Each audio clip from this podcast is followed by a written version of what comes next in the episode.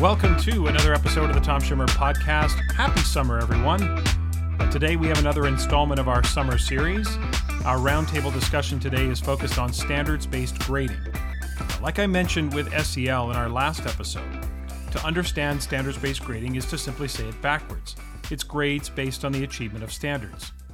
In my now 30 years in education, there is nothing that rivals grading in terms of the emotional almost primal responses the topic elicits from both educators and non educators alike.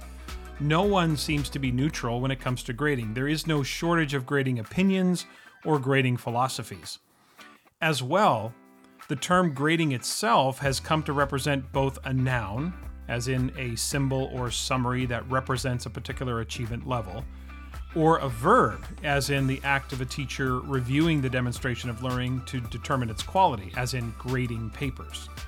So while conversations about grading seem to be ubiquitous, it is also one of the most misunderstood aspects of our profession. So, here in the roundtable today to help us sort this out are Elaine Clower, Megan Knight, and Caitlin Giordano. Elaine Clower is the Director of Academics and Instructional Programs at San Benito High School in Hollister, California. She works closely with secondary teachers on teaching, learning, grading, and assessment, and specifically on helping teachers embrace a standards based mindset. Elaine has led the district initiative on grading practices for the past four years, which will result in full implementation by all teachers by the 2022 23 school year. Dr. Megan Knight is an adjunct instructor at Upper Iowa University and an instructional coach at North Scott Schools in Eldridge, Iowa.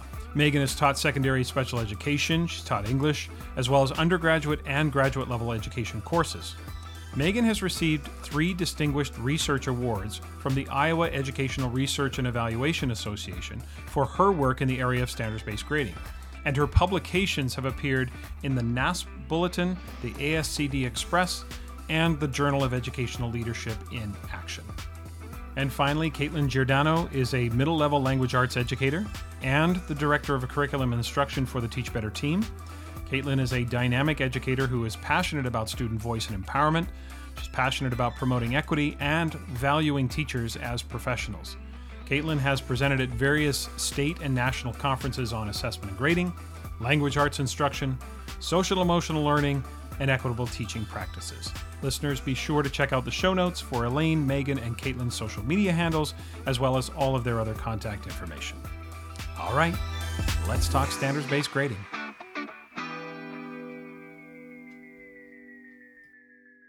Joining me today to talk about standards based grading, sound grading practices, or sound assessment practices, or whatever label you want to slap on that. Uh, we're here to talk about grading and assessment, and this is going to be a great conversation. Joining me today are Elaine Clower. Good morning, Tom. Good morning. Great to see you, Elaine. We've also got Megan Knight. Hi, thanks for having me. Yeah, great to have you here, Megan, and as well, Caitlin Giordano joining us Hi. as well. Uh, Hi there. morning. So happy to join you. Yeah, great to have you here as well, and looking forward to this conversation. What I'm really excited about is that each of you really does bring a kind of different perspective and a different lens and a different set of experiences. And I think that's going to make for a very rich uh, conversation. So thanks to all of you for being here today. And of course, as you all know, uh, and listeners, you know as well, assessment and grading are near and dear to my work, near and dear to my heart. Uh, so, like I said, I'm I'm really looking forward to this conversation, and I want to begin with this notion of standards-based grading, which I think has kind of spiraled in a way. Um, it's not new conceptually. Uh, even in implementation, uh, standards-based grading is not new. We've been teaching to standards for the better part of two decades in North America and quite literally around the world. And standards-based grading has been implemented in so many different places. So, Elaine, I want to start with you. Um, and the question I want to pose to you is why is standards-based grading still so controversial here in 2021? You know, it's interesting when you break it down that way and you make it sound so simple. We have these standards, we've had these standards for a while. Um, it's been decades, right? Two decades we've been working with standards. So, why is it controversial? Um, you know, with the work that we've done in our high school, what I noticed was we don't talk about grades. And so once we got everybody in a room and we started having the conversation around what does a grade actually mean, is when we saw so many opinions and so many varying ideas of what does a grade represent and that ultimately started uh, what our team would say is we opened pandora's box when we had this conversation And it did become con- controversial or confrontational, and most people will shy away from that. But as soon as we started to dig deep, we actually noticed we had a lot more symbol- similarities than differences when it came to ultimately what a grade should represent. So that's the question that really to me makes it controversial is what does a grade actually represent? And then secondly, grades are personal that is your currency in your classroom. And so it's very much like a parent, how I parent my children and the rules and procedures I put together in my household. Many times in the classroom, grades are, are that um, what represents what's going on in the classroom. And so to be able to touch that or have conversations around the inequities that grades may have, um, it becomes deeply personal and then therefore a bit controversial. And Elaine, I love what you said about it being very personal. And and when I think about standards based grading and how it's become um, controversial, I think that it, it really strikes at our very core as teachers. Um, a lot of us became teachers because we really want our students to be successful academically and um, in terms of success beyond the classroom. Um, so let me let me preface by saying when I talk about standards based grading, I usually talk about three main components of standards based grading. So there's grading based on the standards and making sure that it's an accurate representation of the standards. And then it's separating those academic grades and those behavior grades to make those more clear and more accurate. And then the third component is allowing multiple chances for students to reach proficiency. And so, where I think um, I d- I don't think people struggle as much with that first component of grading based on the standards. Uh, like you said, Elaine, you, and, and like you said, Tom, we've been grading, we've been using standards for a while. So I don't think people are surprised that we're assessing and that we're grading based on those standards. But then when you start thinking about separating those grades and those academic grades from the behavior grades and when you think about allowing multiple chances for students to reach proficiency that's where i think the controversy comes in and that's where i think um, people maybe misunderstand that they have to throw out those core values and, and elaine i like what you said about finding some common ground there because i do think that you know we still have a collective um, we still have a collective goal that we're trying to reach and making our students be better at their academics and at their behaviors but in the end we just need to find a better means to get there. And so i think it can be really scary because we've been doing the same thing for over a century. And so it, can be really scary to try to find a new path to get our students to be successful.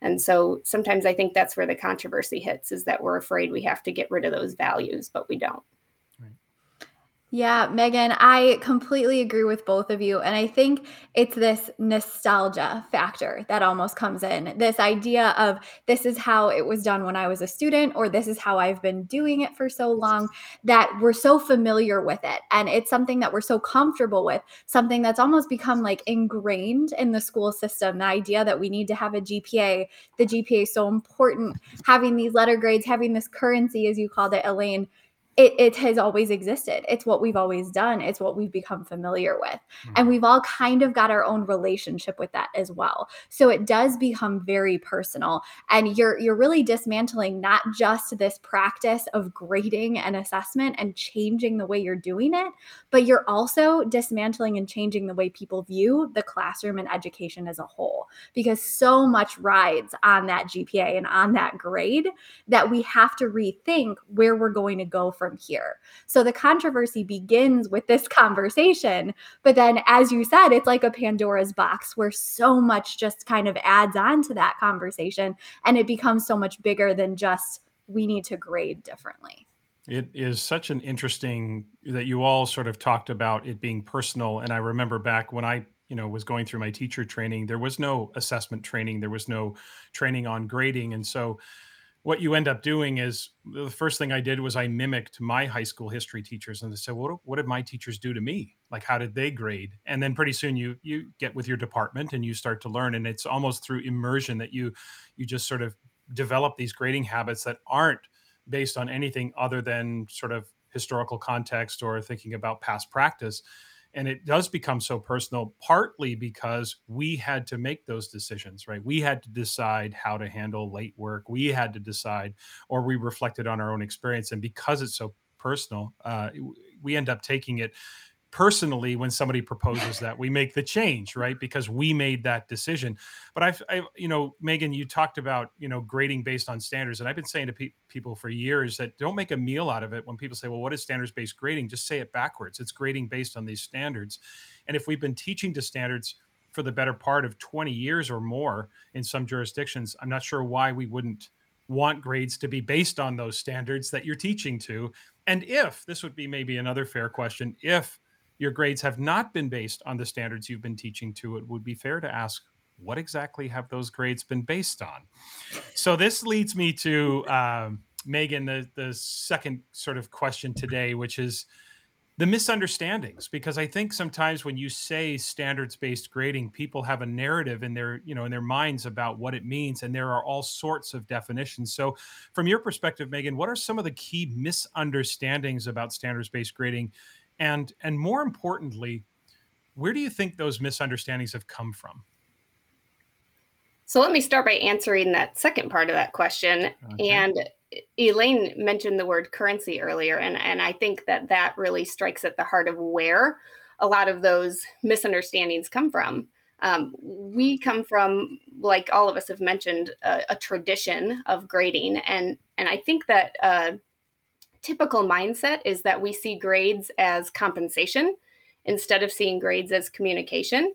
And so that's where I think a lot of the misunderstandings of standards based grading come from is that we have this notion that grades are meant to be compensation, that they should be rewarding hard work and that they should be rewarding good behavior and that they should be used to um, motivate students to do the things that we need them to do. And so I think it, it takes that that shift in mindset um, to really start to overcome some of those barriers and start to see grading for what it ideally should be, and that's communication.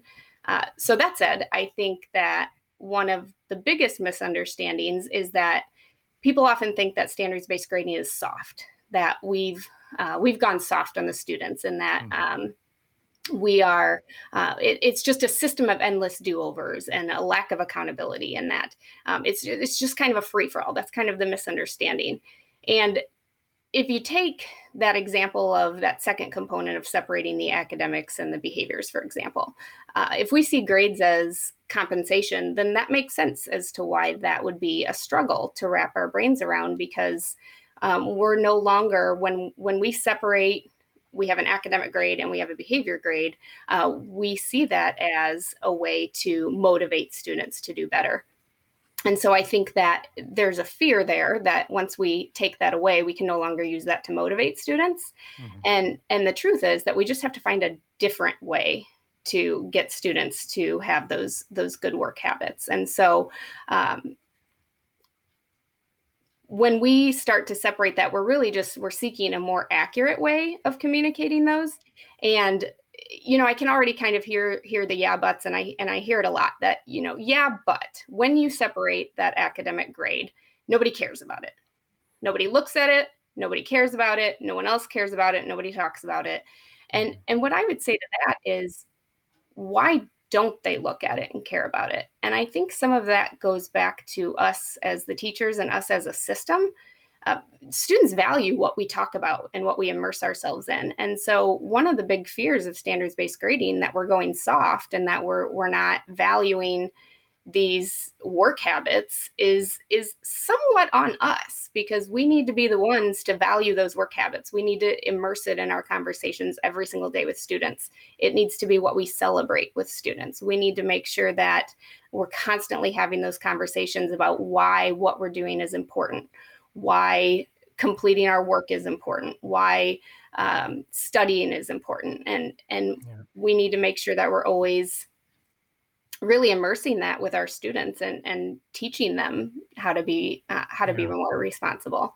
Um, what are we talking about in our emails home in our conversations with students when we introduce a new concept? And then to that end i would also say um, we need to do something with that. So if we want to record the work habits or behavior grade or whatever you want to call that if you want to record that separately then we need to do something with that.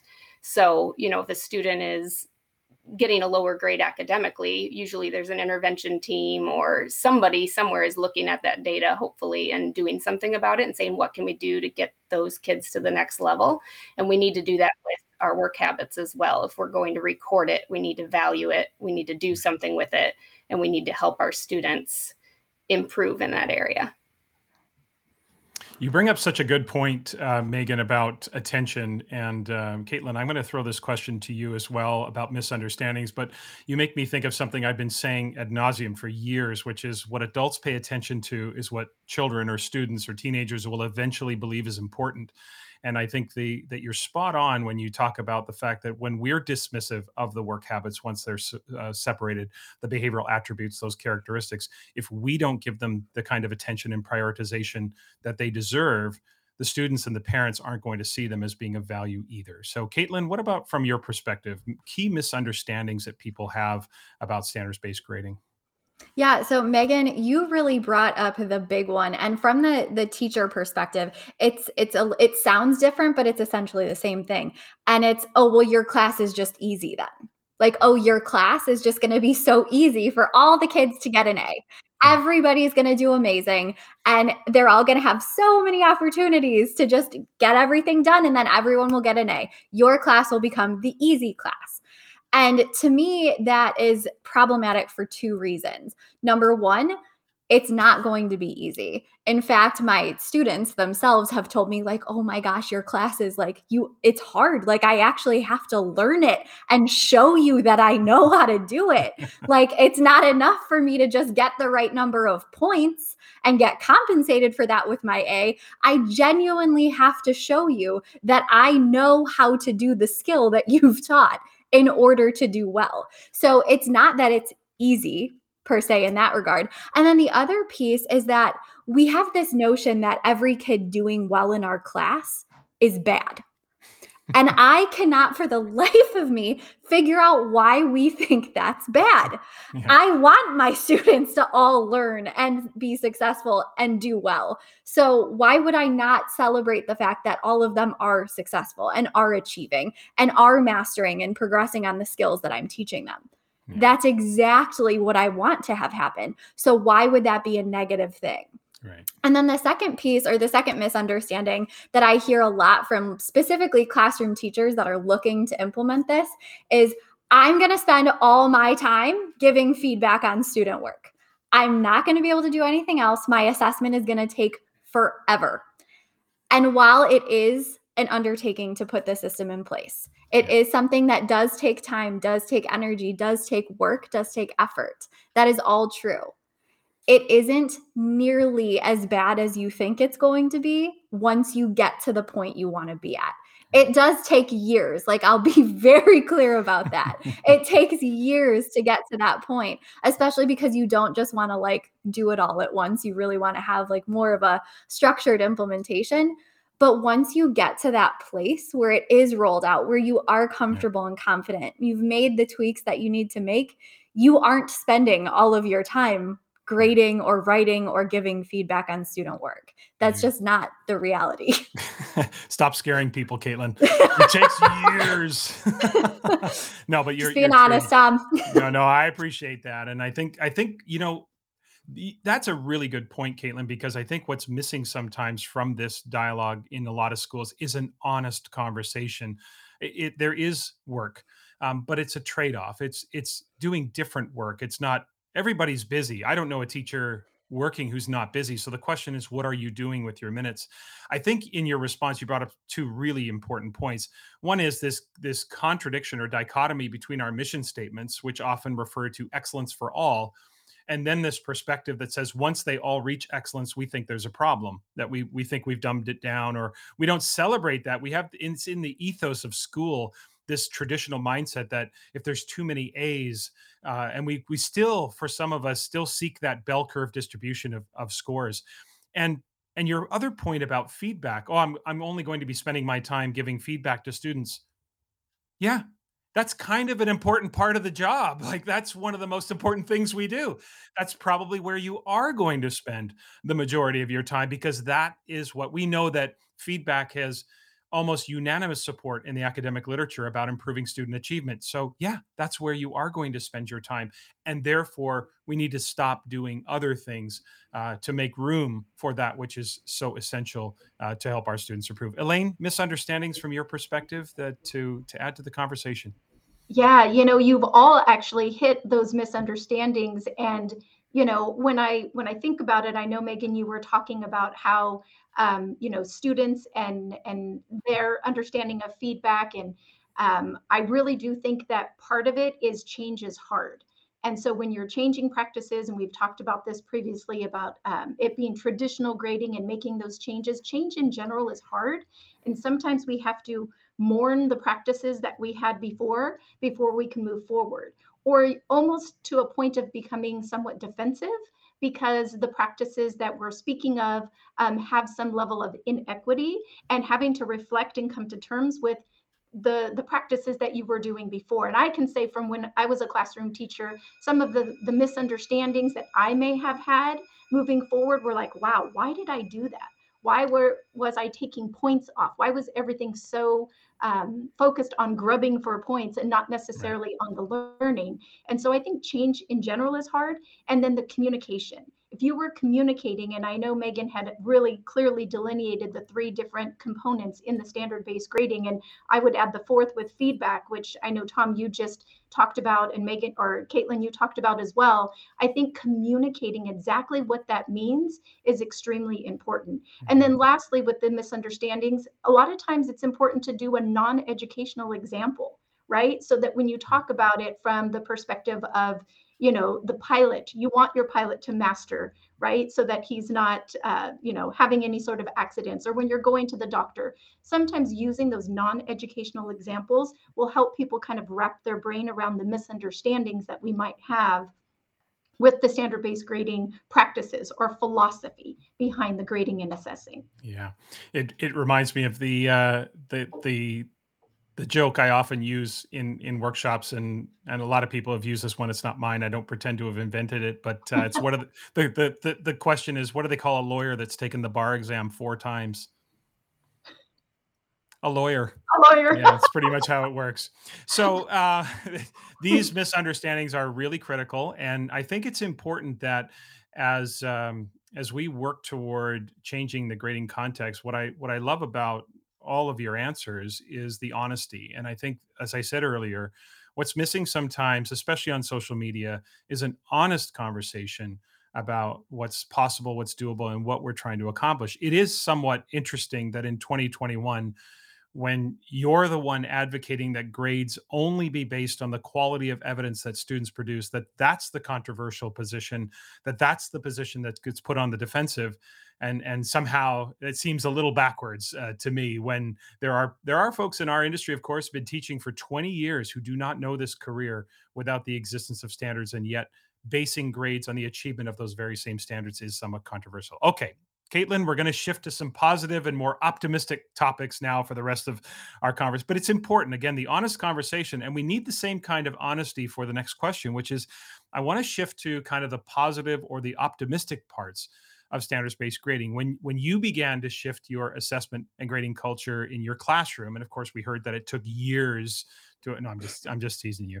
Uh, when, when, we when we when you began to shift uh, all kidding aside you began to shift the grading culture in your classroom what were some of the immediate sort of or short-term differences that you noticed both in yourself but also in your students? What were some of the differences that you noticed with your with your students and yourself so, I want to start by talking about my students because I feel like the difference that I saw in them was not quick necessarily, but it was so striking in that number one, they stopped asking me my least favorite question, how many points is this worth? Um, which was phenomenal. Mm-hmm. Uh, didn't get that question anymore. And it really kind of, and I, I say that as a joke, but I also say that because it kind of just delineates or, or signifies how well that shift was taking place culturally. Because instead of doing a task, an activity, an assignment, because they were going to get points for it. They were seeing a different value in why they were doing something. It wasn't because we were getting points, it was because we're practicing or we're getting feedback. And we're going to use that feedback and that opportunity to practice to then grow and improve as we go forward. So there was definitely a shift in that way that they viewed the work that they were doing. But on top of that, and the biggest thing that I saw with my students, especially my gifted class, which was the class that held fast to grading and was very mad about the fact that we were getting rid of it, I actually saw the biggest change in them. Uh, and they were a lot more willing to take risks. Hmm. They were a lot more willing to try something new, something different even if it was a way that they were going to show me what they had learned or what they had gathered, instead of every single student picking the path of least resistance, the, the slideshow that they could put together really quickly and really easily to get all the points that they needed to get my students would take risks and truly try something that might have been a little far outside their comfort zone. They were a lot more willing to kind of put themselves out there when it came to their learning experiences and their learning journey and and not be good at something at first. And that's not something that felt very comfortable for students and I can understand that in the traditional sense or in the traditional classroom because if you're not good at something right away, you're going to lose points on that something and that's going to impact you in the long run on your final grade or what have you. There's really no incentive for not for trying something new and being bad at it at 1st mm-hmm. so really interesting that you say that that the idea that it encourages risk taking because you can grow past those initial stumbles it doesn't cost you in perpetuity. I love that. That's that's an interesting interesting uh, residual effect on that any other sort of positive optimistic responses that you notice from your students or yourself so um I will say too I can't take credit for that. A kid actually said that to me. So mm, it was actually yeah. one of my 11-year-olds that told me that and well, I was like, "Oh, go. I love that. Okay." um but then in myself, I would say that as a teacher like you you know your students are growing. You know that your students are making progress on the skills that you've mm-hmm. got that, that you're teaching them and that you're working on in your classrooms and in your content area. But when you make this shift you start to actually see it happen in real time. Mm-hmm. you can see a kid go from beginning at a skill to developing to progressing not just in your grade book but on the work that they're doing because that's how you your class is structured. That's how your feedback is structured. Right you know, I love Caitlin that you started with how your students are feeling in the, in in this world with uh, your learning environment. When I walk through classrooms, since I'm not in the classroom, I'm at the district office. What I can, um, one of the first things that I noticed was exactly how the students were behaving in the classroom. And you also talked about taking risks. And I loved seeing um, students, especially in a math classroom. And I know that math, unfortunately, has that stigma of I'm either a non math student or a math student. I'm either good or I'm bad. And hearing students, what I would call like language of learning, um, talking to each other around, wow, I really struggled with uh, graphing an equation, but I know that I can go back and reassess and hearing them talk about that productive struggle and being almost eager for the reassessment and talking openly about their mistakes because they knew they could. It didn't have this like end all oh my gosh i'm doomed. I i'm not going to be able to go to the dance or i'm not going to be able to you know do anything because i'm going to be you know uh, ineligible or my mom's going to be upset. They all talked about their learning and it was a completely different shift than i had seen before and then ultimately, what I saw students also doing was reflecting. So they saw their learning as a process and they also saw where they were in relation to the standard. Um, some of the students that I saw and I walked through classroom actually had um, like a tracking of their progress on targets and specific standards and would speak to me as I would ask like, oh, what does this mean? What does this look like? Oh, I'm gonna go back and reassess on this one. I'm really strong in this area, um, but I need to uh, do some more practice here. And I'd never heard students talk in that language of learning in a classroom before. It was always about points. And many times it was like, oh, I see the 80%, perfect, just kind of throw it in the backpack. Where students were actually eager to talk about learning, and especially in a high school classroom, that was an extreme shift than anything that I had seen before. Um, and I really appreciated hearing it from the students because I talk with teachers all the time around what you've talked about, Caitlin and Megan. I know you talked about it as well as the reassessing and the years that it takes to put things together. But seeing the the students actually talk in the classroom, very authentic. It wasn't an interview. It wasn't a survey. It was just me observing students talking in the classroom. Huge difference. It, it was it was amazing. And Caitlin and Elaine, I think you guys, I 100% agree with everything that you've said so far about uh, how things just become so much more positive in your classroom. And, and, and what I would say, if I were to sum it all up in one word, I would say it's dialogue. Uh, the probably the biggest shift that I noticed, and it's been, it was about 10 years ago that I started making these shifts in my own classroom when I was in the classroom but I would say over time, the biggest, most positive change that I saw was just in the dialogue. And it's everything that you two just said. It's the way that I would talk to students, the way students would talk to me, the way that they would talk to each other, to their um, caregivers, to the way I would talk to other teachers. Just the dialogue completely changed from being about points to being about learning. And that's really exciting when you start to see that shift and and everything becomes about the learning. And some of the biggest areas where i noticed that was in the feedback like we've talked about before. The feedback that i was giving to my students became richer and more meaningful. And the feedback that i could give say at parent teacher conferences um, we would encourage our students to come to conferences, but whether they were there or not, the conversation always started with strengths and areas of improvement. We didn't even talk about grades at conferences unless the parents would ask. But I would have the students say, What are you doing well? And what's something you still need to improve? And because of all the feedback and because of the clear communication, they could answer those questions and we could have a really meaningful conversation about how the student was doing in class with the mm. content and with their work habits. And another area where I saw that come through would be um, just in my dialogue with other teachers. So if another teacher, say a reading specialist, a special education teacher, the teacher at the next level needed to know something about a student, I could very quickly and easily tell them how that student was doing and where their areas for growth were. And there was an incident one time where the um, high school principal gave me a call. I was teaching eighth grade English at the time, and there was a student who was just right on the cusp of, you know, maybe being in honors English as a high schooler, maybe not. And they were trying to kind of figure out with with the parents and with the student, you know, what would be the best placement. And within a matter of minutes, I could just go to my grade book and say, okay, well, this student you know has these standards are proficient these they're already beyond proficient here's what it means and then they could take that information to that conversation and have a very helpful conversation about you know where that student should be the next year uh, one other thing that i i think was really positive is that standards based grading for me was just liberating i wasn't mm. coming at grading from a gotcha mentality it was more of a mm-hmm. meetcha mentality like mm. instead of me looking for ways to dock your grade because you did this, that, or the other thing, and that'll learn you. Uh, I was more, what's our reality? Where are we now? What do I know about your current reality, your current level of learning, and how can I help you improve? And that is true for students who are already getting the standards. That's true for students who are far from getting the standards.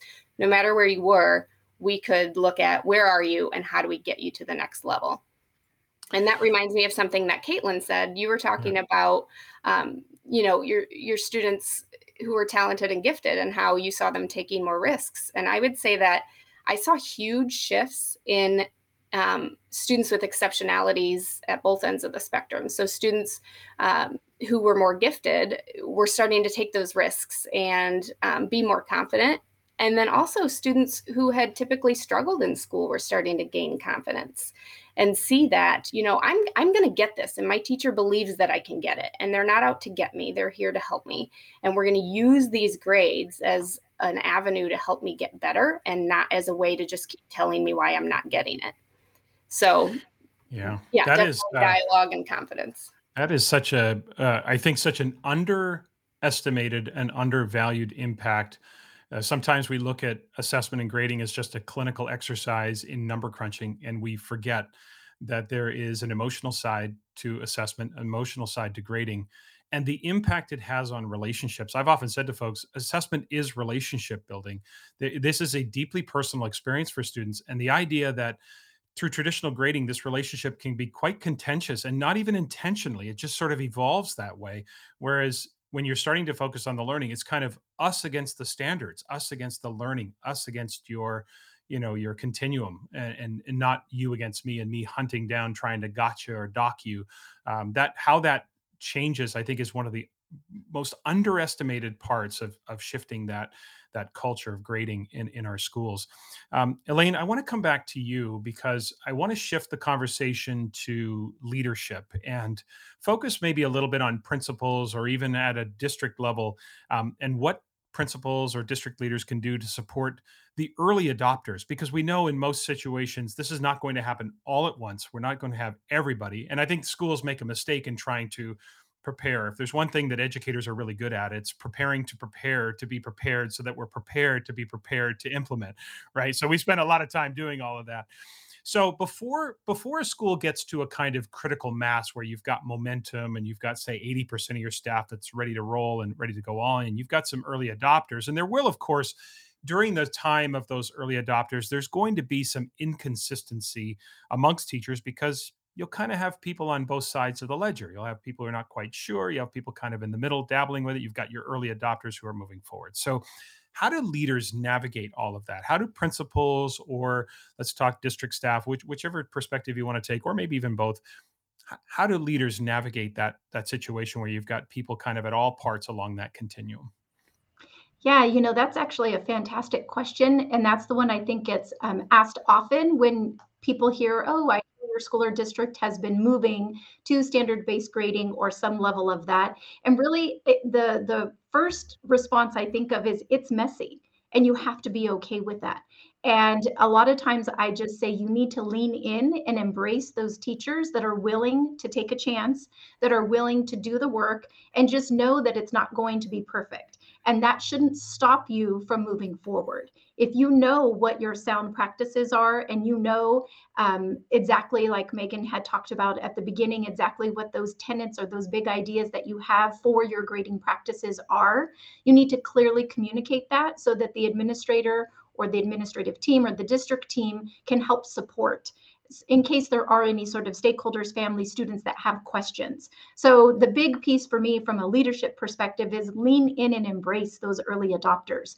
Make sure you give them space and time to collaborate, to talk, to make mistakes. Very much like we were just talking about students making mistakes and offering them an opportunity to take risks. It's the exact same process. You really mm-hmm. want to offer your teachers an opportunity to go, okay, that process didn't go so well. I need to probably change my reassessment procedures because I'm noticing it's the same thing you would do if a student wasn't doing well in math you would ask them to go back and reassess. So I think we have to actually embrace what we're talking or uh, talking about our teachers to do with our students. Administrative staff needs to also do with our teachers. Mm. And then, of course, offering that time and space that I've talked about is really encouraging the collaboration. I need a thought partner. And so going out into the Twitter world or Facebook or anywhere online, especially since the pandemic has been so helpful for my growth.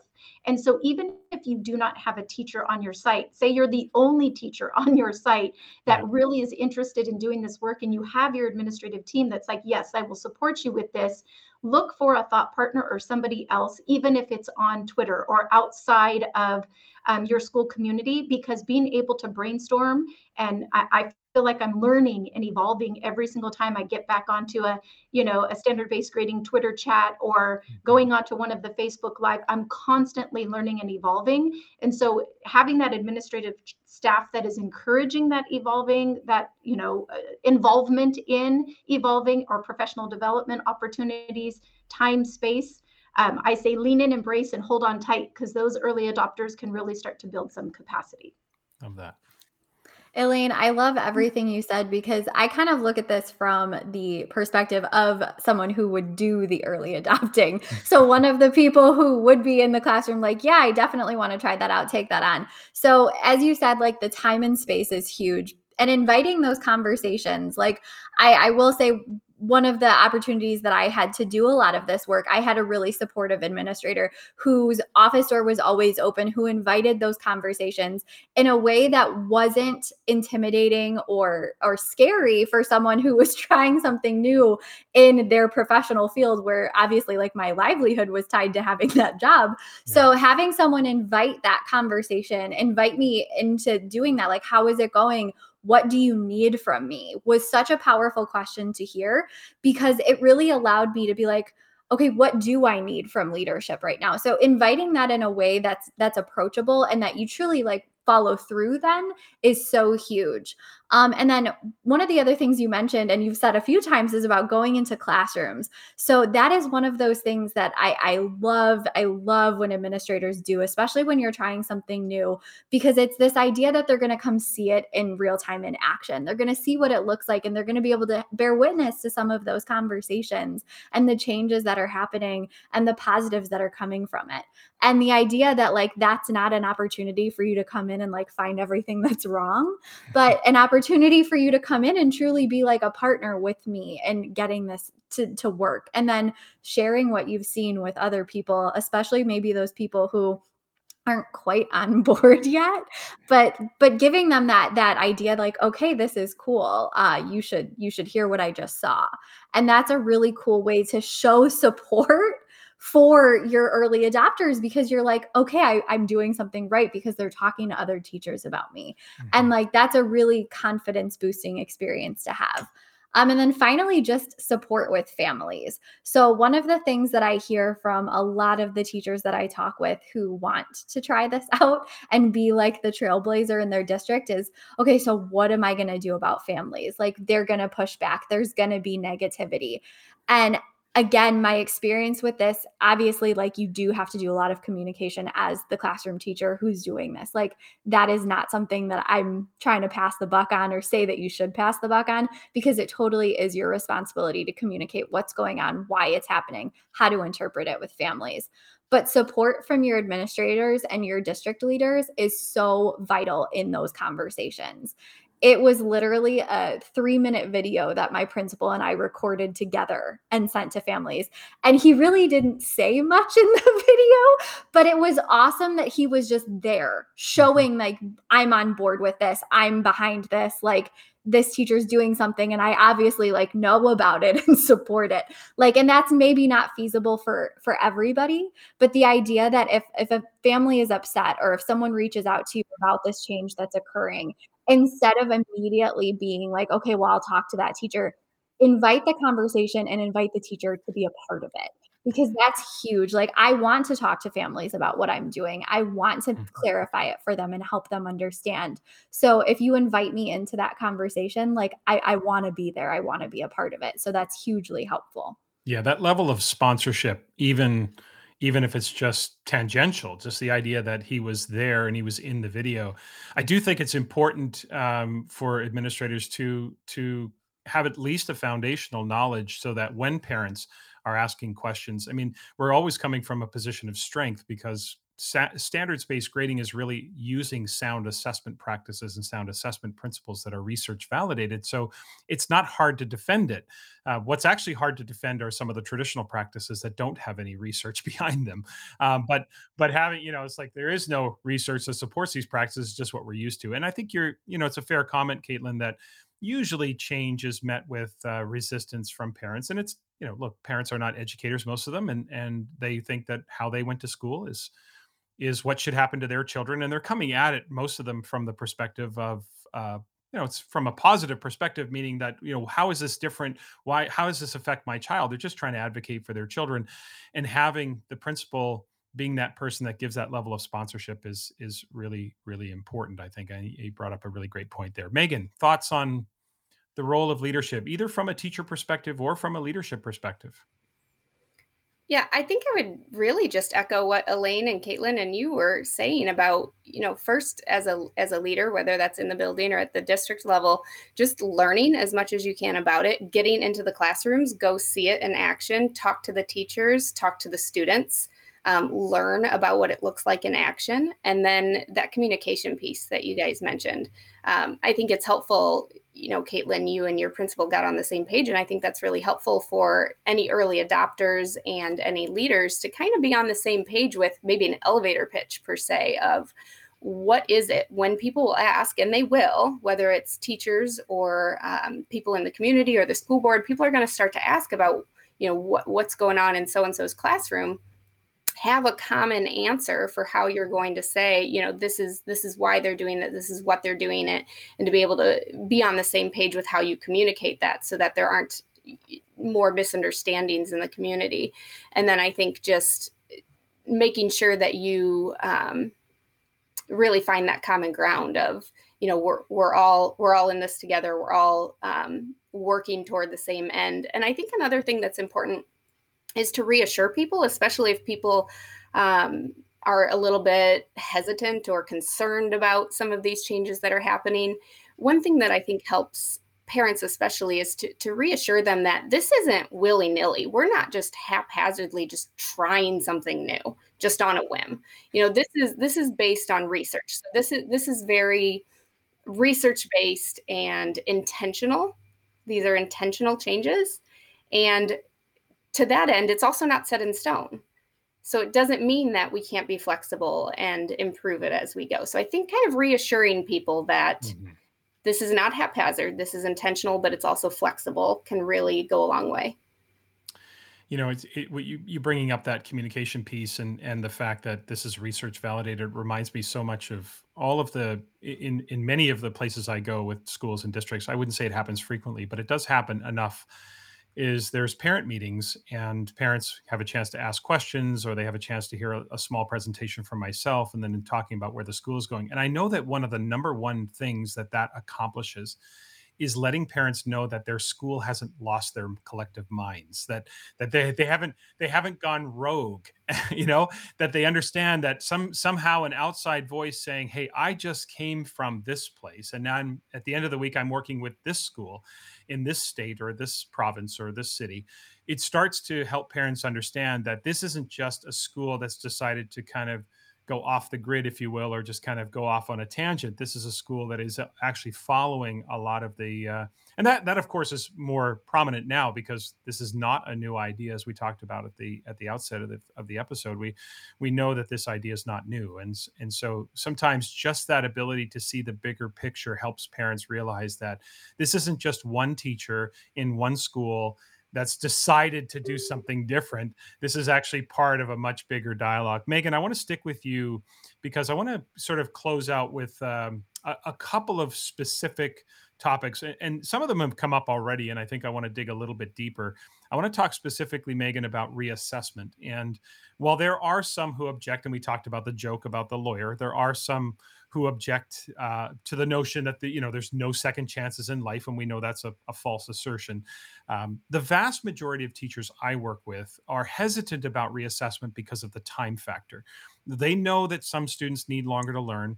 Um, they're but but they're wondering where am I going to find the time? And they're not asking that question cynically. There's like, oh, where am I going to find the time? They're they're literally asking like, where am I going to find the time to reassess my students? So, how can teachers, from your perspective, balance the need for continual ass- assessment with their students because we know we're trying to get them to proficiency or even mastery of the standards. How do we do that with while avoiding kind of burning out from that constant assessment cycle that can get away on you if you're not mindful of how it unfolds in your classroom? Uh, Tom, I love this question because it is it's such a real and legitimate concern from teachers and like Caitlin said, it does take more time. You know, I'm not going to sugarcoat it. When you're very first starting out with standards based grading and with reassessment specifically, it does take a little bit more time to establish your system and to, to really get in the groove. It takes students more time to kind of figure out the system and realize that. Um, kind of get in get in their workflow with some of those those study habits and and how the reassessment wheel works and so i think that first of all reassuring teachers that yes, it's a little bit more time up front, but teachers who have done it, and I've seen this over and over again in my own practice with teachers I've worked with um, within my district, outside my district, in my own research, that teachers will tell you that that upfront time will fade eventually. And yes you're going to consistently be giving feedback and and working with students in that in that area but the upfront work does diminish over time. And teachers will tell you over and over and over again that the time that they do spend on it is worth it uh, so with that said uh, there are several practical things that you can do to try to navigate that and try to make sure that it doesn't take as much time uh, one of those is starting with essential standards. And I think that if you can just start by focusing on your essential standards, that will help you by not being overwhelmed. We don't have to assess and reteach and reassess every single thing that we do in the classroom. Just start by focusing on those critical, essential standards because those are the hills that we want to die on. Those are the things that we are guaranteeing when you leave my classroom. I'm going to guarantee that we have worked really, really hard to make sure that you understand these things. So start with essential standards. And I would also say set deadlines. Um, this this isn't willy nilly. This isn't endless do overs. This is this is love with boundaries. This is we live in a system of deadlines. It's okay to have deadlines. Yeah. And for me, when I was in the classroom, uh, the deadline for me was one week before grades were due. We reported grades formally every quarter. So my students knew it was communicated early and often that one week before the quarter ends that's that's it. That's when my grade book closes so to speak. That's when you know we're done with reassessment we're done with revisions we're done with turning things and that's my hard and fast deadline because we have to keep our sanity as teachers. We can't be up until one in the morning the day before grades are due because all of a sudden we got flooded with students asking us what can i do to get my grade up we need to communicate that constantly with them and and just make that part of our system that we're we're always kind of working on learning and, and we want you to learn and we want to make sure that you do learn. But at the end of the day we live in a system where the school year ends you move on to the next year and we have to at some point report a grade. And so mm-hmm. um, so be okay with setting deadlines i would say would be another thing um, an- another big thing i think for saving time is to really put that onus on the students. And i think at the secondary level especially you can do this is that have the students take responsibility for their reassessment now, is that true of every student? No. There are a few students who you're you're just going to have to hunt down and and kind of bring along the way, but those are few and far between and and and that's our that's our job. You know, that's okay that we have to go find a few students and and kind of encourage them. But for the most part, you know, put that responsibility on the students. One thing that I have found works very very well is having some type of reassessment uh, reflection, reassessment request of sorts where the students have to have a very specific plan. They have to go in, look at exactly how they did, look at the feedback, look at the rubric or the criteria or whatever it is they need to go back in and reflect on and say, this is where I need to grow. Here's my very specific plan for how I'm going to relearn this. And here's the evidence that I'm going to give you to show you that I've learned it. And then on the flip side, when students do make revisions or do a reassessment i think it it really helps when we have students do a reflection. And that was something that really made a huge difference for me um, as an english teacher you know uh, writing was a big one and nothing mm-hmm. frustrated me more than sitting down with you know 20 essays to to that have been revised. And you know i look through and they maybe changed a couple commas and it was a waste of their time it was a waste of my time. Why did we just do that Right. And so what I started doing was having students go in and, and this is specific to papers but it would work on quizzes tests projects it, it, would be universal. Have them go in and highlight star point out this is what i changed. This is the evidence that i'm giving you to show you that i've learned it. And then it forces them to make sure that they've actually learned and they've reflected on that learning. And then it saves me time because now I'm, I'm going to look at the whole thing, but I'm going to zero in on, okay, this is where they're telling me they've grown. And then I'm going to read their reflection and they have to tell me, you know, this is the evidence I've given you of where I've I've grown. And this is why I think that this evidence will move me into the next grading category. Mm-hmm. Because then that forces the kids to go back. They have to look at the rubric, they have to look at your feedback and really internalize okay, what about what I just did actually helped me improve my learning? Right. And so by doing that, not only are you saving yourself time, but then it kind of helps too. This is where the students start to learn that you know this is this is a lot of work and and it's good and it's meaningful work but i want to make sure that i'm putting forth my best effort because i want to make sure that i'm if i'm grade grubbing or if i'm pure whatever my motives are it still ensures that the students are doing the learning. Right. And then one just one more piece of advice i would give was that eh, reassessment doesn't have to be this big hairy monster. It doesn't have to be this scary event. I can't tell you how many times on a reassessment, maybe a quiz or a reflection, where I would just call a student to my desk and say, Hey, tell me about this. And maybe ask a follow up question. And they would be able to tell me. And I would say, Yep, you got it. And I would just go in and immediately on the spot go to my electronic grade book, change the grade, add a note, done deal. It doesn't have to be this big, scary thing sometimes. Right. That's a really good point, Megan, because I think, um, you know, and uh, something uh, my friend and colleague Leanne Young often says is formality is not akin to validity. Just because an assessment is less formal doesn't make it less valid. And I think that's a really important point that there are a lot of different ways to to assess and get valid evidence of learning, despite the fact that it might not be in the form of a stapled uh, packet of paper. Elaine, how do we? How else might we avoid anything to add in terms of avoiding the burnout that teachers, I think, often anticipate that doesn't often manifest. It, it can at times for sure, but any thoughts on how we avoid burnout? Yeah, you know, and Megan, you touched on this as well the identifying of the essential standards that's your hill to die on. That's what you mm-hmm. are assessing and reassessing, and you want students to be able to master. I should be able to know to know by the end of semester one. These are all the concepts, standards, targets. I know everybody uses different language. This is what you need to know by the end of semester one. This is what I need to know by the end of semester two. And those are the opportunities that I should be reassessing on.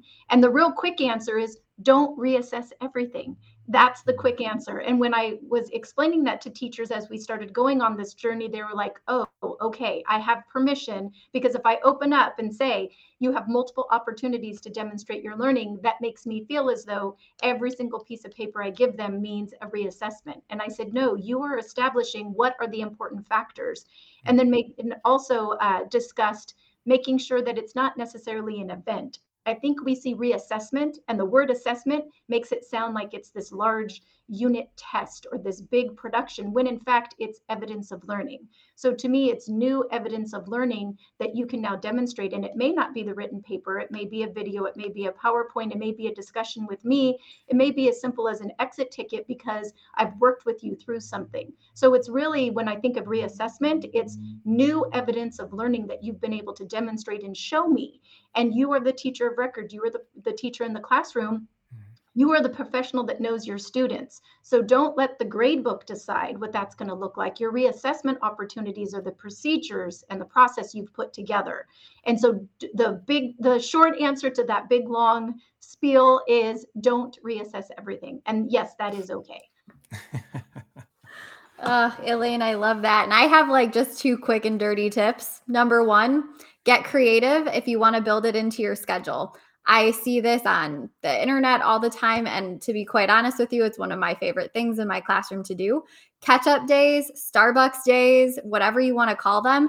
If you've got a day and you're like, mm, I need a filler activity, don't use a filler activity and use it as a day for students to go back and do some reassessing on any skills, standards, whatever it might be that they need extra work on. You can also then use that time to reteach skills, standards, et cetera. You notice that mm-hmm. multiple students aren't quite there yet or that they ask for because uh, if you created that culture kids will probably ask you like hey i don't know this. Can you help me? Yeah. um so get creative build it into your schedule. That's that's like one of my biggest tips um because i know most teachers have those days uh, where you're like okay i need something to do today. Got it. Done. Here you go. Um that's right. and then the last tip I have is just to make sure your feedback structure is really consistent and easy to use. This will help make sure that you're not super bogged down with that, that you're not overwhelmed with reassessment because you give feedback in the same way, in the same mm-hmm. structure every time. Um, personally, I use a where are you right now? Why are you there? What are you going to do next? Or what are your next steps? Right. It's really simple, really consistent. The kids get used to looking at it that way, which is a positive, but then it also can cut down on my time spent giving that feedback and giving that uh, time for reassessment and continuously going through that process. Right. One one thing I would add as well is for teachers to take advantage of where reassessment is already occurring. I think sometimes our fixation on the name of the event or the task type has us miss the opportunities for reassessment that are built right into our learning progression. So, a very simple example I often use is that you could be teaching adding and subtracting fractions, and you have an assignment that maybe you score in grade, and then three days later, there's an adding and subtracting fractions quiz, and then section A and B of your fractions test are about adding and subtracting fractions. Well, from a traditional viewpoint, you're going to see that as three separate events asking the question, do I need to make that six if I'm reassessing? Or do you see that as one assessment and two reassessments built right into your learning progression? So it's there for the taking and i think one of the, the ways that that relationship gets fractured is because we teach the standards and yet we continually organize our grade books by the name of the event or the task type tests quizzes assignments projects labs. Our standards have never been organized that way and i think that showing teachers looking where you're already doing it is a really great way to get started with reassessment. And it takes zero minutes of your free time because, as you said, if it's built, Caitlin, built into your instructional progression, it's it's far less daunting at first, and then you get used to that idea. So, Caitlin, I want to stick with you, and I want to come back to another issue, which I think is probably the biggest issue that is maybe the most controversial issue, and that is, of course, uh, student accountability. For me, uh, this is the number one issue for sure for middle schools and high schools um, that that teachers and schools need to address. Uh, you know, the the use of zeros, the use of penalties, docking students, as we talked about earlier, has been a uh, traditional practice, and uh, and and many teachers will proclaim that if I don't lower their score, if I don't threaten the lower of their score, uh, it's going to be anarchy. I'm gonna I'm gonna kids turning things in whenever they feel like it um, and of course, then the students in the short term will submit their assignments, you know, out of fear, um, simply because they, they don't want to be docked. But um, the the teachers fear that if if I don't threaten them with that score, they're not learning a valuable life lesson. So, w- from your perspective, as we separate uh, behavior from achievement, how do we hold students accountable without distorting their achievement levels? Yeah, I love this question because I totally agree with you, Tom. It's one of those things that that truly does become like the headliner when we're talking about making these changes. And you kind of hit you kind of started off with what I want to say is first we need to teach accountability like behavior. We need to make sure that our students understand what it means to be held accountable and what it means to be accountable. But I would argue that I don't want them being accountable for their grade. I want them accountable for their learning. And I want them to truly own that process because it is theirs. Mm-hmm. And you can do that in so many different ways. One could be shifting that focus uh, from you to them and who is responsible for doing the learning and who is responsible for completing the activities. When you shift away from grading, you really do make that change happen almost organically. And then I want to echo something that Megan said earlier, and that is about deadlines. I think that there is this distortion that standards based grading and allowing for reassessment means that there's no deadlines ever and that everything can just be done whenever it works and whenever they want and all of this stuff. And I would contend that deadlines are not bad. Deadlines are kind of a fact of life. And now, when that deadline occurs is what matters here. So deadlines shouldn't just be decided on randomly. Like you're not just going to say like okay, we're going to have a test next Tuesday when you're just kind of pulling that out of nowhere. Mm-hmm. You're going to have a deadline. Ensure that it's set purposefully. Ensure that you've put it into place because it's it's there for a reason and that you've communicated not just when it is, but why it is to your students. And that's huge in increasing their accountability because they're going to hold themselves more accountable when they understand not just what is happening, but why it's happening. So that's the biggest thing here. And I, I usually challenge people when I hear about accountability uh, in, in just two really simple ways. It's not turn, being responsible isn't just like making sure you get everything done on time all the time. Being responsible can also mean asking for help or asking for an extension. That's hugely responsible behavior. That's also really big accountability behavior because you're holding yourself accountable for making sure you do it and do it well. So if you need to ask for that, that's what I want. That's accountability right there through and through. Mm-hmm. And then, as I kind of alluded to before, when you're making this shift in your classroom and your students truly are taking ownership of their learning, that's accountability if that's not what we would consider accountability, right. I don't know how to define the word anymore mm-hmm. because they are being held accountable in that structure 100%. Right. Yeah, Caitlin, I like what you said. Uh, I, I really think that this whole concept of of responsibility and accountability kind of goes back to what I said earlier about viewing grades as compensation instead of communication and and and what we know and what we're used to is being able to use grades as a motivator and use grades to shape behavior. But once we start to kind of make that that mindset shift and see grades as communication now we need to find a new way to get students to improve those work habits. You know grades don't teach students how to have good work habits. Teachers do and the adults in their lives do. And so it can be really challenging at first but we just we have to get a little bit creative as you said before and find new ways to get them to foster those work habits. Um, students don't come to kindergarten asking how many points is this worth? That's something that we have kind of ingrained in the culture over time and it takes a lot of work but we need to just kind of start shifting that culture and and you guys have mentioned it before about how you know the dialogue shift and the culture shifts and and things just kind of start to to change with people's mentality and their approach to assessment and grading and learning. And I think that we just need to remember uh, that we need to be the ones who make those explicit connections for the students. We need to be the ones who are finding new ways to teach students those work habits.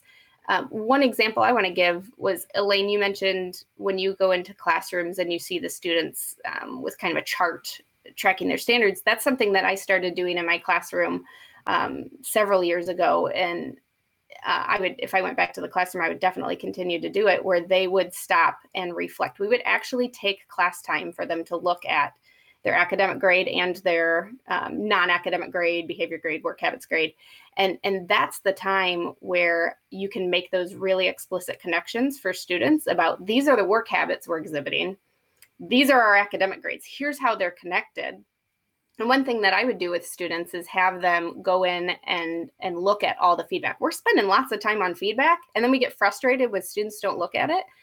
But if it's that important, I think that it's worth taking class time to have them look at it. If if our feedback to them is, is that important and it is, then let's make that part of our instruction because the feedback is instruction. So, um, yes, it would take class time about every two weeks to go in and really look at those things. But what I would have my students do is reflect. They would have to paraphrase my feedback to them and say, These are my strengths. These are the areas that I need to work on. Here's my plan for working on this.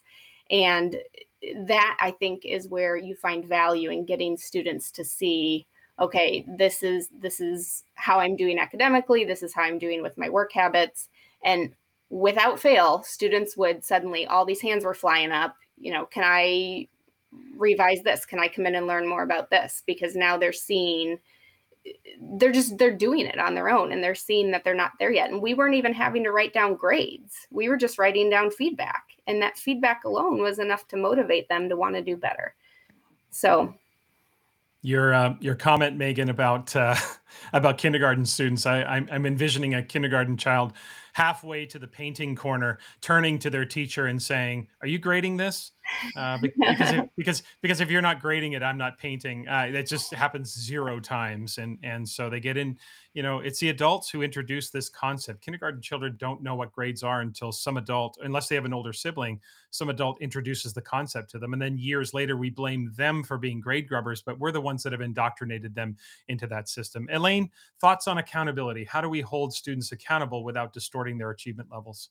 Well, it's so funny that you tagged onto that, Tom, because that's what I was going to say as well, Megan. that you know, you look at that at kindergarten. I think about it at high school level. We assume that the 14-year-olds that we are inheriting have all of these work habits, and middle schools have done all the work, elementary school has done all the work, um, and so they come in and they know exactly how to behave and exactly the expectations they should know at a high school level. When in fact, we that assumption is what causes us so much harm. And so separating academic from non-academic in your gradebook in your thinking in your learning in your classroom is the most important piece of that accountability. And i use my own son as an example. He's 11 years old and i use him as an example all the time.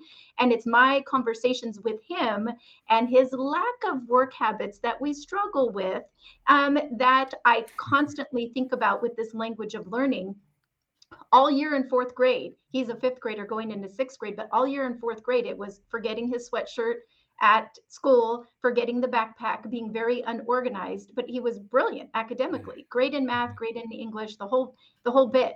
And so I kept talking to him about his work habits and giving him feedback, very specific, timely, and accurate feedback on the work habits, which you know I know may not seem very uh, school based, but it was around organization, being on task turning in homework, doing your homework, but then not turning it in and then not getting the the points or whatever. We were trying to get that organization in. And so we talked and I gave him constant feedback on his work habits. And his teacher ultimately at the end was like, wow, he's done such a great job. And I wanted to say it's because I've been giving him work habit feedback since the, the beginning of school in order to get there. We can't just assume that in a hodgepodge gradebook, when we're putting it all in and mixing it all in, the student is magically going to know which part is academic and which part is not academic, as well as our families. So when our families have a hard time with that work habit grade being separate, or the teachers have a hard time separating the academic and non-academic i tell them it's because of the accountability. We want to mm-hmm. teach the responsibility and we can't teach that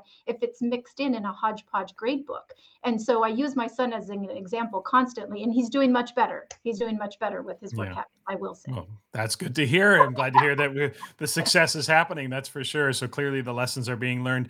You know it's interesting because the the question that I have yet to get an answer when when people resist this notion, the the the question I ask them that I cannot get an answer from people is why they can hold students accountable for disrespectful behavior and never touch the grade book and do an effective job of holding students accountable for that disrespectful behavior.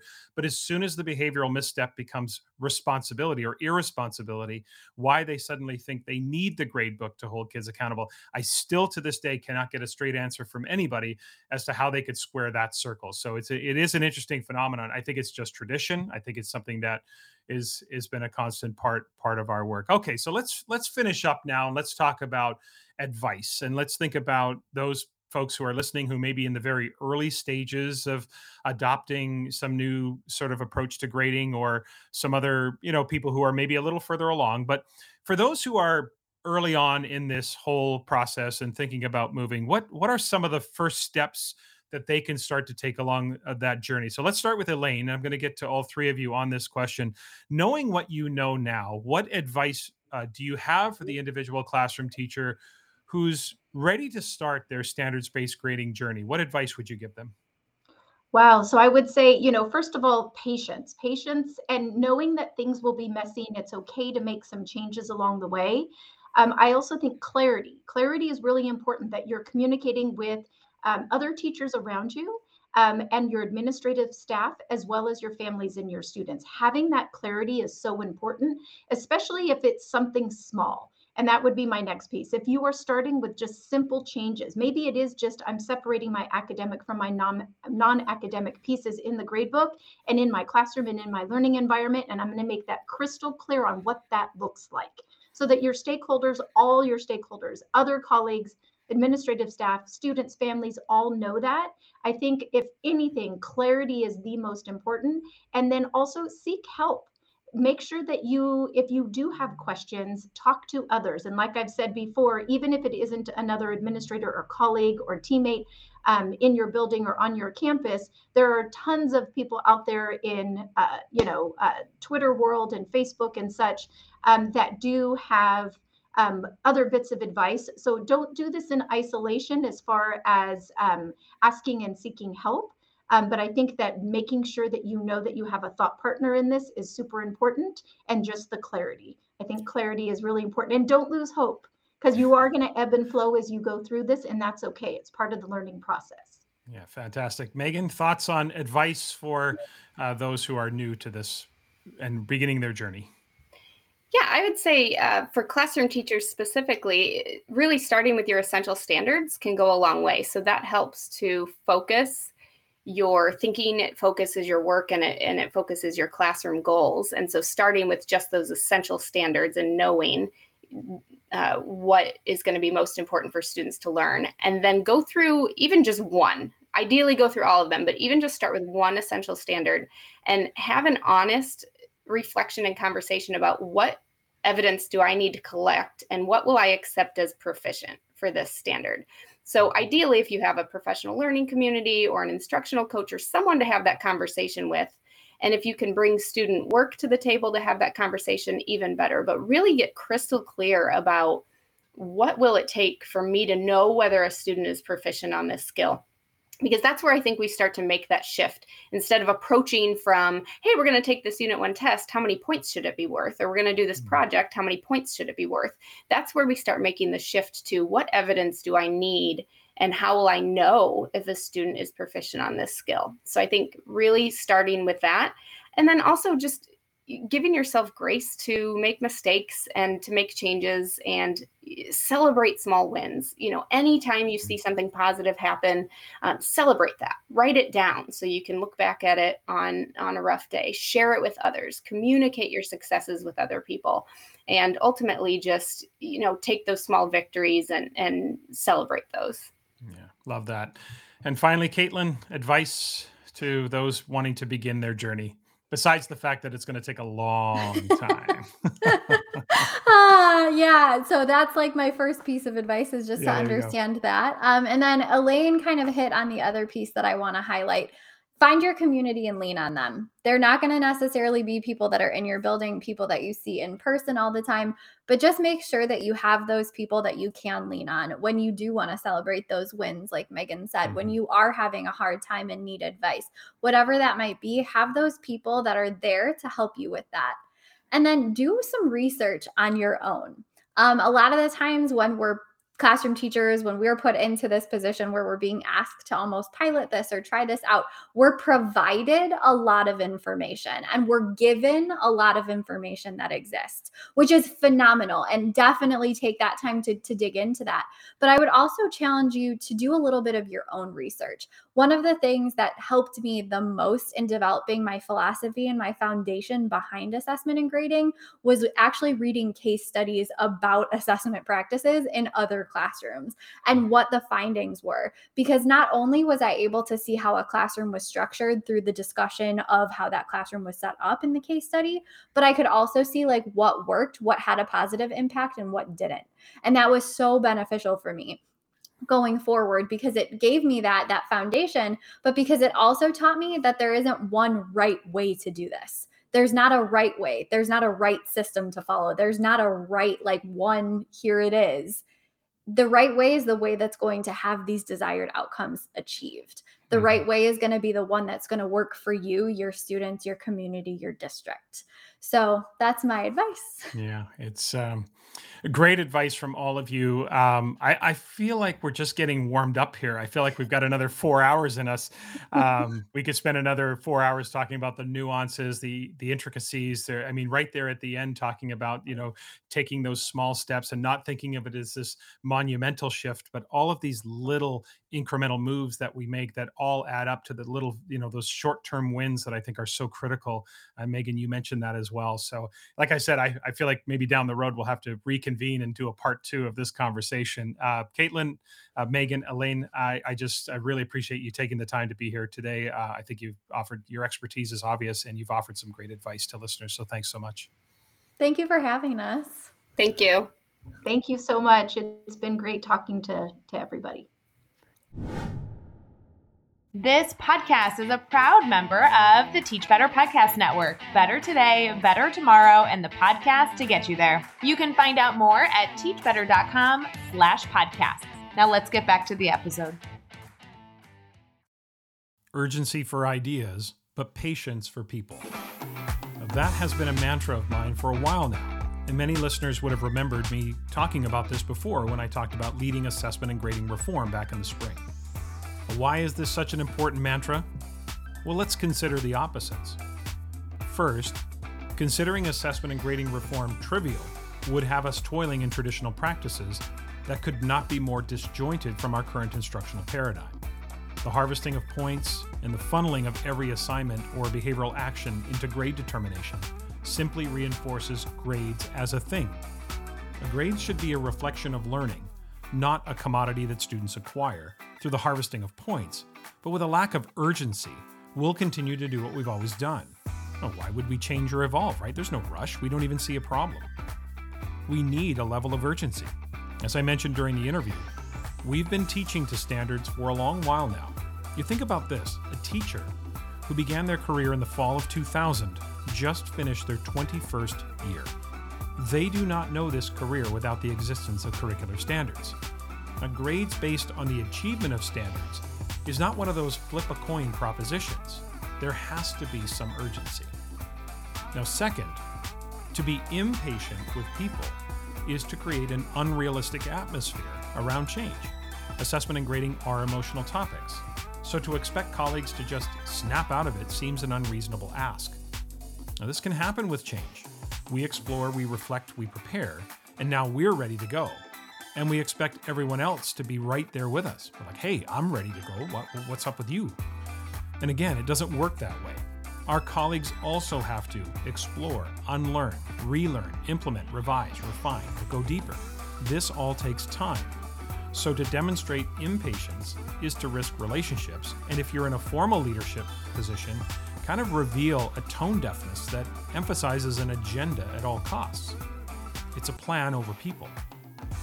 Now, these two ideas, of course, would never be together because if you were to treat assessment and grading reform as trivial, then there would be no need to be impatient with people because there would be zero urgency to change in the first place.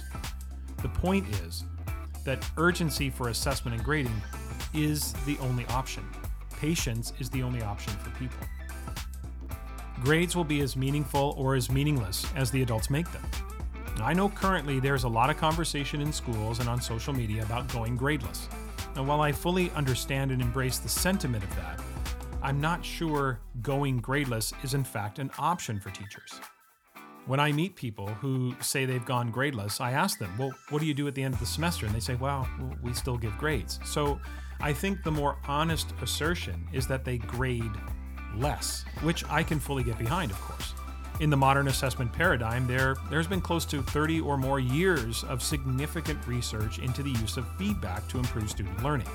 So the idea that we provide feedback in absence of grades and scores, that's not a new one, and it's certainly supported in academia. And we assess because we have to. You can't teach and develop anything without using assessment to guide decisions about interventions, about extensions, and next steps. We grade when we need to in order to summarize or synthesize the overall levels of achievement that students have reached. Grades are not about improving achievement. You improve achievement through strategies and interventions. Grading is neither of those. Grading is measurement. So, to those of you embarking on a grading reform journey, you have to know and remember that the question about how standards based grading increases achievement is erroneous. Grades are inanimate objects, and again, they will only be as meaningful or as meaningless as we make them. No one I know is suggesting that grades are the most detailed or thorough way to communicate student learning. However, there will always be a need to summarize student achievement and find efficient and effective ways to communicate that to parents, to students themselves, and to other stakeholders, and families, etc. And also colleges and universities. There, there are reasons for this. Teachers don't need grades to teach, and students don't need grades to learn, but that doesn't mean grades are irrelevant or useless. We don't exist in a vacuum. Whether we're talking about holistic communication, about learning or achievement, whether we're talking about athletic eligibility, college applications, there is a viable need to communicate the degree to which a student has met the learning goals. So, for me, the more efficient and effective investment of time is to ensure that grades communicate what we intend them to communicate. Grades cannot be everything to everyone, so it is essential that we first develop a collective clarity around the purpose of grades. What are we trying to communicate? And then make sure everything outside of that purpose is kept away from any grade determination. The more you want a grade to communicate, the less it will say any of it. Even with traditional letter grades, right? If a student earned a B, and that B was only a reflection of the quality of evidence the student produced, I think most teachers would have a pretty good idea of how competent that student was. But if that grade was about their level of achievement and how responsible they were, things start to get a little opaque. You don't know if this was a student who produced A quality work but behaved their way down the achievement scale, or someone who produced C quality work and behaved their way up. Keep adding elements or aspects, and it will almost be a useless exercise. What exactly would a B communicate when it's made up of the quality of evidence, the degree of responsibility, the levels of respect, the student's work ethic, their participation, their self directedness, their attitude, their assignment completion? Like, what would it mean? There would be no meaningful information that you could extract from that. And there is nothing soft about separating achievement from behavioral attributes. That assertion only comes from those wanting to use their gradebooks to leverage or coerce behavioral compliance. It's a control thing. In fact, I think you can argue that the separation actually brings more attention and profile to both. But in the end, we can never forget that grading is assessment. So, no matter what philosophical position one might carve out, it still doesn't exempt our grading practices from being aligned to sound assessment principles and fundamentals. So for me, this is the most favorable approach to grading reform. It's an assessment conversation, not just a grading conversation.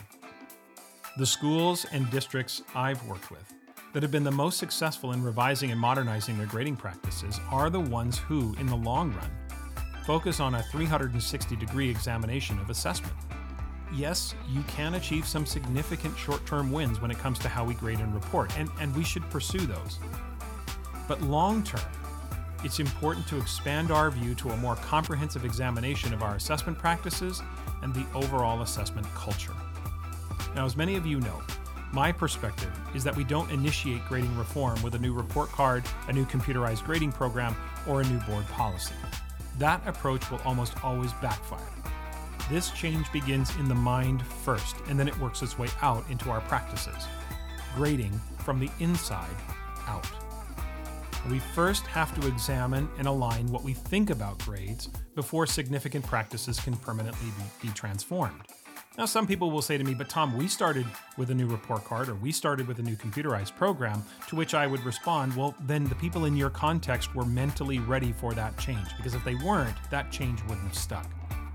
Spring a new report card, spring a new policy, spring a new program on people prematurely, and it will almost certainly backfire, maybe even permanently where you cannot reintroduce this topic again. I really believe that you have to first go there in the mind before you go there in action. It's not easy, but nothing ever worth doing is.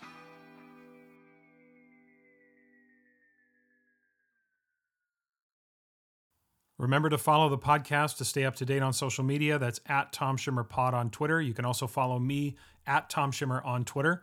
Schimmer Education on Facebook, Tom Schimmer Podcast on Instagram, Tom Schimmer Podcast on YouTube as well. You can email the podcast with any feedback or questions you have for me. It's tomschimmerpod at gmail.com. Please subscribe, follow, rate, and review the podcast, especially on Apple Podcasts, as I always say. And please keep spreading the word about the podcast. I really do appreciate that. Happy summer, everyone.